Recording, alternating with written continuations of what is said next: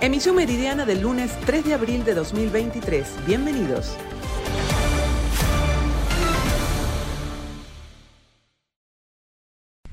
Buenas tardes, establecemos este contacto desde el estado Falcón. Ya oficialmente fue aperturada la ruta marítima entre Venezuela y Curazao. Sin embargo, la crisis económica que golpea el bolsillo de los marinos en el puerto de La Vela impide el zarpe de cuatro embarcaciones. Este es 3 de abril.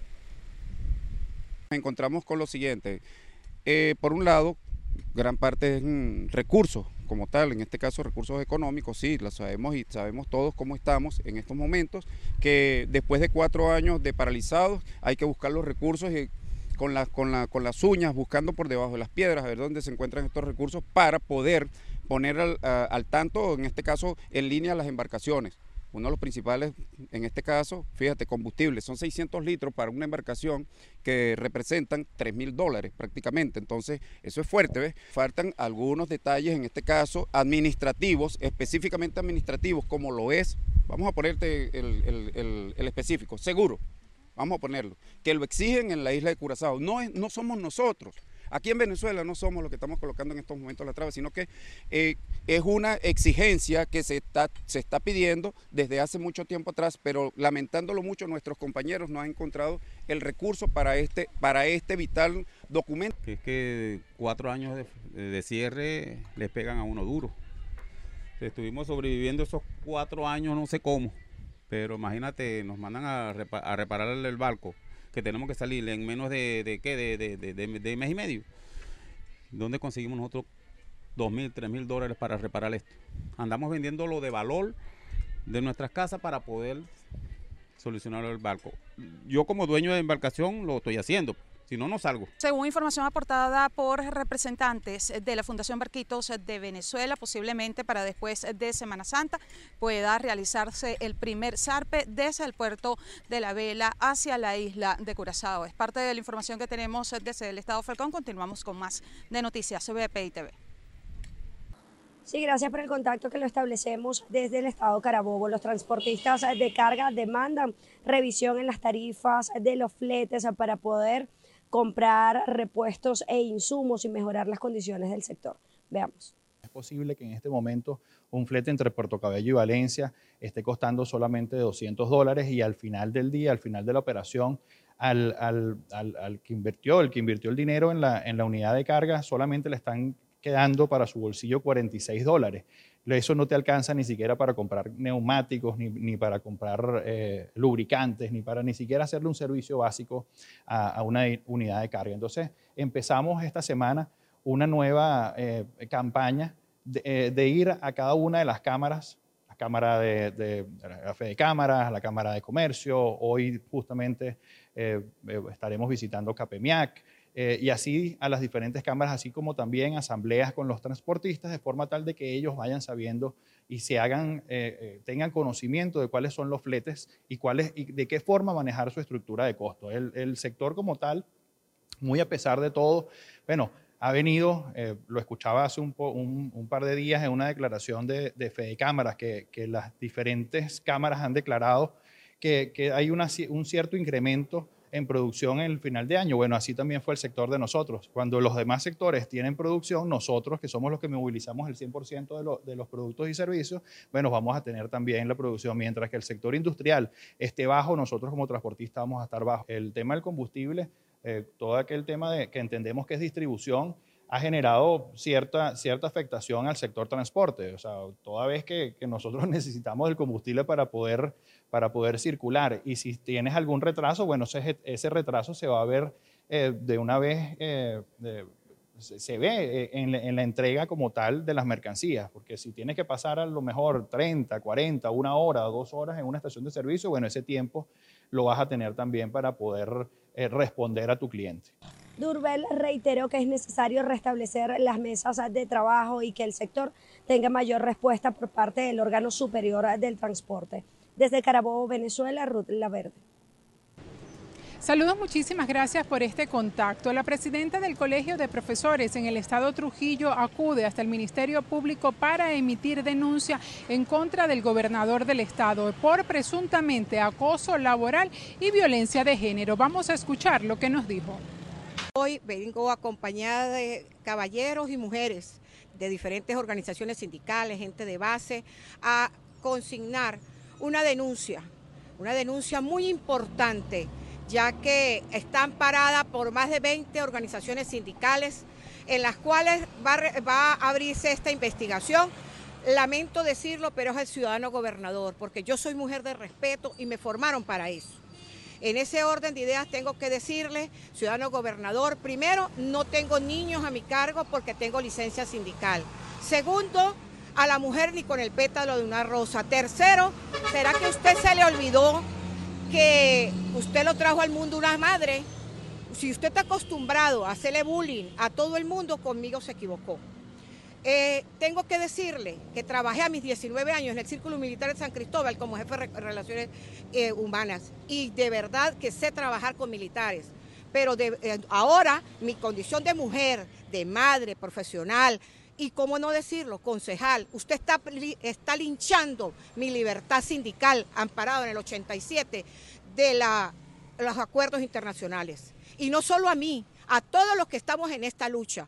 Tome el ejemplo de la gente de otros, otros gobernadores de otros estados que se sientan a dialogar con las organizaciones sindicales, que no le hacen linchamiento eh, verbal, que hace una mala copia del mazo dando porque lo que hace es bullying. La radio es para informar, de eso conozco algo. Aquí está lo que vamos a llevar una vez que consignemos acá con las evidencias a la Corte Penal Internacional, el Frente de Mujeres a nivel nacional. Porque con la, a la mujer ni con el pétalo de una rosa, nuestras profesoras ni con el pétalo de una rosa, a ninguna dirigente, a ningún profesor es importante destacar que la profesora informó que aunque llevó la denuncia ante el Ministerio Público, esta no fue firmada por ninguno de los trabajadores que allí le recibieron, lo que le hace ella dudar si sería procesada. Es la información que tenemos desde el Estado Trujillo, les reportó Mayra Linares. Amigos de BPI TV, en el estado Mérida, el alcalde del municipio Arzobispo Chacón, en los pueblos del sur de este estado de la región andina del país, denunció la falta de combustible en esta importante zona del estado andino. Nos encontramos nuevamente en la estación de servicio de gasolina en Canaguá. Sin un litro de combustible, más de dos meses que esta estación de servicio no le llega un solo litro de gasolina. Nos dejaron en las ferias y fiestas Canaguá 2023 sin gasolina nos dejaron en esta Semana Mayor sin un litro de gasolina. Parroquias como Mucuchachí, como Mucutuy, año y medio sin un litro de gasolina. Capurí, el molino, sin un litro de gasolina. Chacartá con sus aldeas sin un litro de gasolina. Guaymeral y sus aldeas sin un litro de gasolina. Es parte de la exigencia que se realiza desde los pueblos del sur, al igual que en este municipio, en otros del estado de Mérida también se ha presentado una situación crítica con el combustible. Muchos conductores deben pasar horas en las inmediaciones de las estaciones de servicio para lograr acceder al mismo. Desde el estado de Mérida, José Gregorio Rojas, BPI TV. Saludos. Efectivamente, en la antesala de la temporada de Semana Santa, la Gobernación del Estado, Alcaldía del Municipio Maneiro y empresa privada coordinaron la restauración de las obras que conforman el Museo Vial de la isla de Margarita. Son 12 obras de escultores nacionales más la Perla de Soto que en este momento están siendo intervenidas. El Museo Vial, eh, cuando llegamos, tenía más de 15 años 10, 12, hasta 15 años sin intervenir, sin hacerle mantenimiento a las piezas que ya se habían instalado anteriormente y nosotros comenzamos con un plan de mantenimiento anual. Hoy en día vamos a hacer entrega de las últimas ocho piezas en el Museo Veal de Mantenimiento para, para quedar al 100% con todas nuestras obras de arte.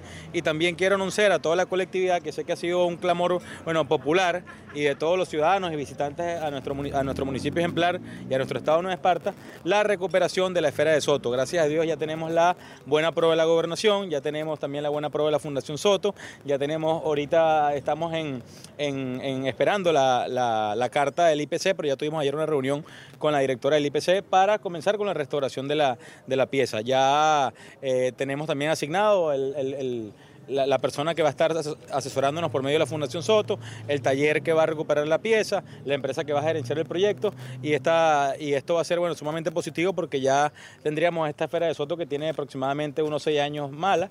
Eh, y bueno, es una obra de arte que no tiene precio, es una obra de arte que la ciudad la necesita, es una obra de arte que fue eh, construidas en, cuando estuvo aquí Irene Sáez en una cumbre que hubo presidencial, en esa, ahí se, instaló la pieza, se recuperó luego dos veces por el gobernador Morel Rodríguez y en último periodo, bueno, hubo una persona eh, que se salió de la vía, la dañó y no se recuperó en el gobierno de Mata Figueroa, ahorita la estamos recuperando por medio de la alcaldía. Vamos a recuperarla con recursos propios y también, bueno, vamos a buscar cualquier colaboración de cualquier parte de, bueno, de la empresa privada, de cualquier eh, fundación que nos quiera, nos quiera apoyar, vamos a estar abiertos a, esta, a, este apoyo para recuperar la pieza lo más rápido posible. ¿Mm? Se, estima que la se estima se, estima que la se estima que la inversión será aproximadamente 140 mil dólares. En cuanto a los tiempos de culminación de la restauración de la perla de Soto, el alcalde informó que se estima unos siete u ocho meses. En todo caso, lo más seguro es que sea para la próxima temporada de Sembrina, cuando nuevamente podamos disfrutar de la perla de Soto en la isla de Margarita. Desde el Estado de Nueva Esparta, Ana Carolina Arias. Hola Manuel, yo me encuentro en la Plaza José Gregorio Hernández, en San Juan de los Morros, capital del estado Guárico.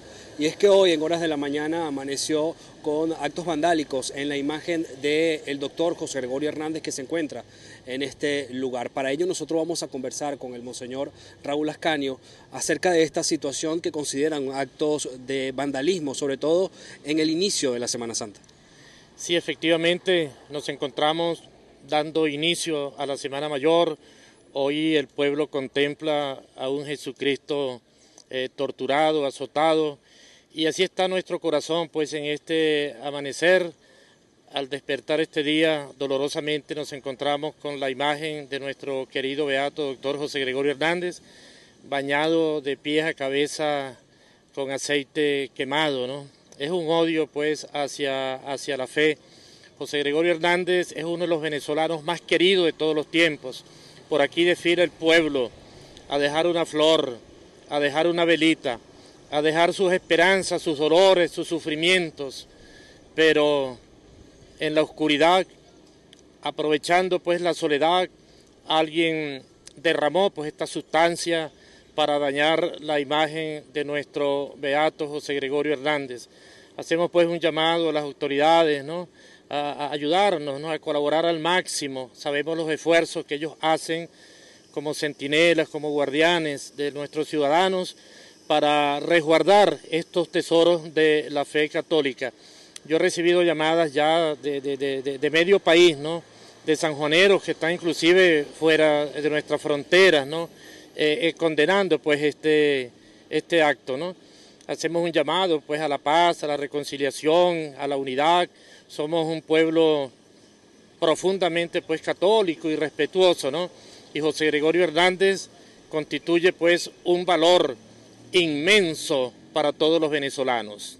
Muchísimas gracias. Palabras de Monseñor Raúl Ascanio. Podemos destacar que en el estado Guárico, en San Juan de los Morros principalmente, hay al menos más de seis imágenes que representan al doctor José Gregorio Hernández. Entre ellos también está una de las imágenes más grandes del país. Importante también recordar que Guárico es reconocido por el milagro que llevó a la beatificación del doctor José Gregorio Hernández. En Guárico, Venezuela, Jorge González. Gracias por el contacto y un saludo a quienes a esta hora sintonizan la emisión meridiana de noticias. Robert García, secretario nacional del Partido Social Cristiano COPEI, lamentó la partida física de Enrique Mendoza y lo definió como un hombre al servicio de la lucha democrática en Venezuela. En nombre del partido COPEI legítimo queremos expresar nuestras sinceras palabras de condolencias ante el fallecimiento del gobernador Enrique Mendoza. Un amigo que trabajó incansablemente por la lucha de la democracia y de la libertad. Recordemos su enorme trabajo como coordinador en la Coordinadora Democrática en los años 2000. A su vez, como concejal, alcalde, diputado y gobernador de Miranda, trabajó día a día por lograr el cambio en los venezolanos.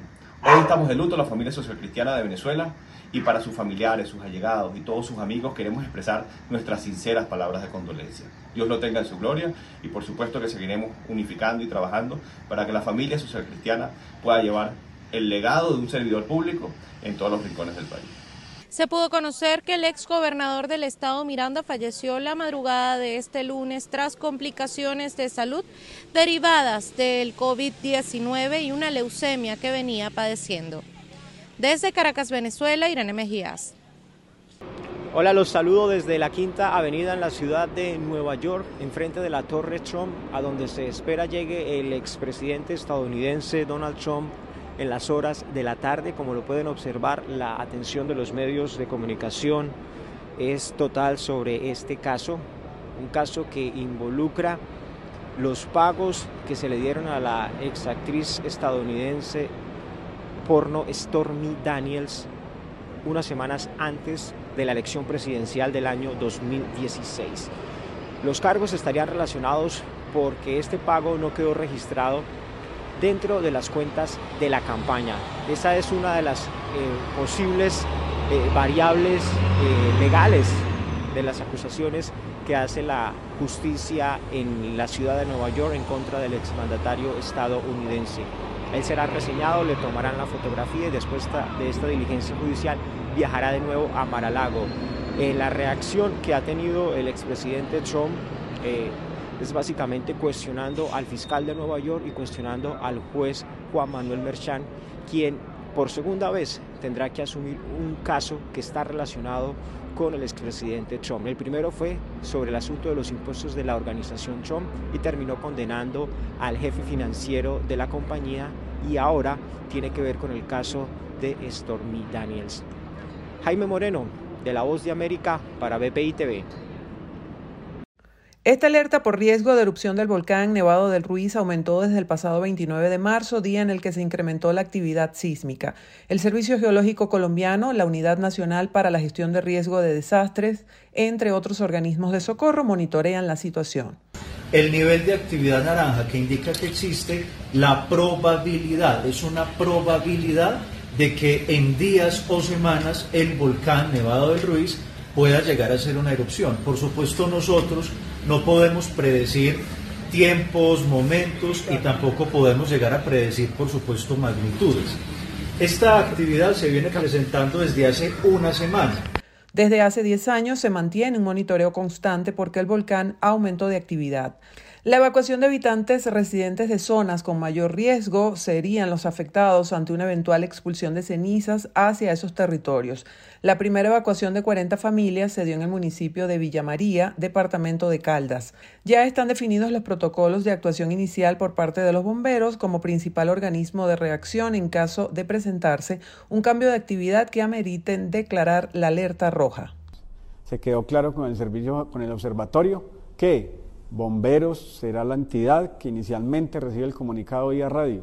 Bomberos lo transmitirá a los cuerpos de bomberos de Villa María, Chinchiná, Palestina y Neira y a los organismos de socorro de la ciudad. Y iniciará la cadena de llamadas ante el cambio del nivel de actividad de naranja a rojo, de acuerdo a las indicaciones del Observatorio Volcanológico y Sismológico de Manizales. El volcán Nevado del Ruiz está ubicado en el departamento de Caldas, en límites con Tolima. Sin embargo, de producirse una erupción masiva, podría afectar directamente hasta 22 municipios de seis departamentos: Caldas, Tolima, Risaralda, Quindío, Valle del Cauca y Cundinamarca. En medio de la coyuntura, asumió la dirección de la Unidad Nacional para la Gestión de Riesgos de Desastres, Luis Fernando Velasco, quien es consejero para las regiones y reemplaza al saliente Javier Pava. El tema es sensible porque cualquier incremento genera miedo al recordar la tragedia de Armero, población que desapareció producto de la erupción, la cual dejó 25 mil muertos en el año 1985. Al menos un centenar de migrantes realizaron la escenificación del Via Crucis con el que caminaron por los límites del río Bravo, como un homenaje a los 39 fallecidos por un incendio en la estación migratoria del gobierno mexicano en Ciudad Juárez y para pedir justicia y un memorial a las autoridades. Los migrantes, en su mayoría ciudadanos venezolanos que se mantienen estancados en esta ciudad fronteriza, participaron en la representación de la crucifixión de Cristo y caminaron en caravana. En muchos casos se quitaron los zapatos para caminar descalzos y hasta llegar a las instalaciones del Instituto Nacional de Migración donde ocurrió la tragedia.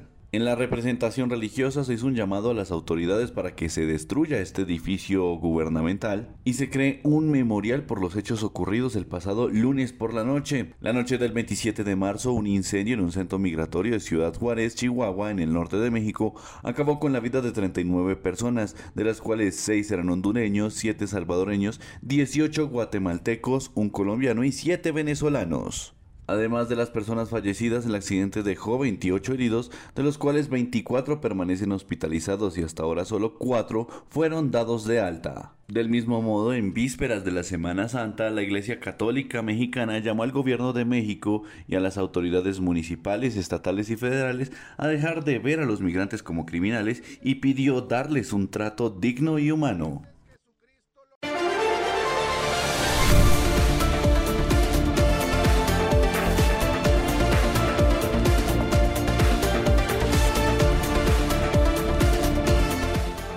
Esta fue la emisión meridiana. Gracias por acompañarnos.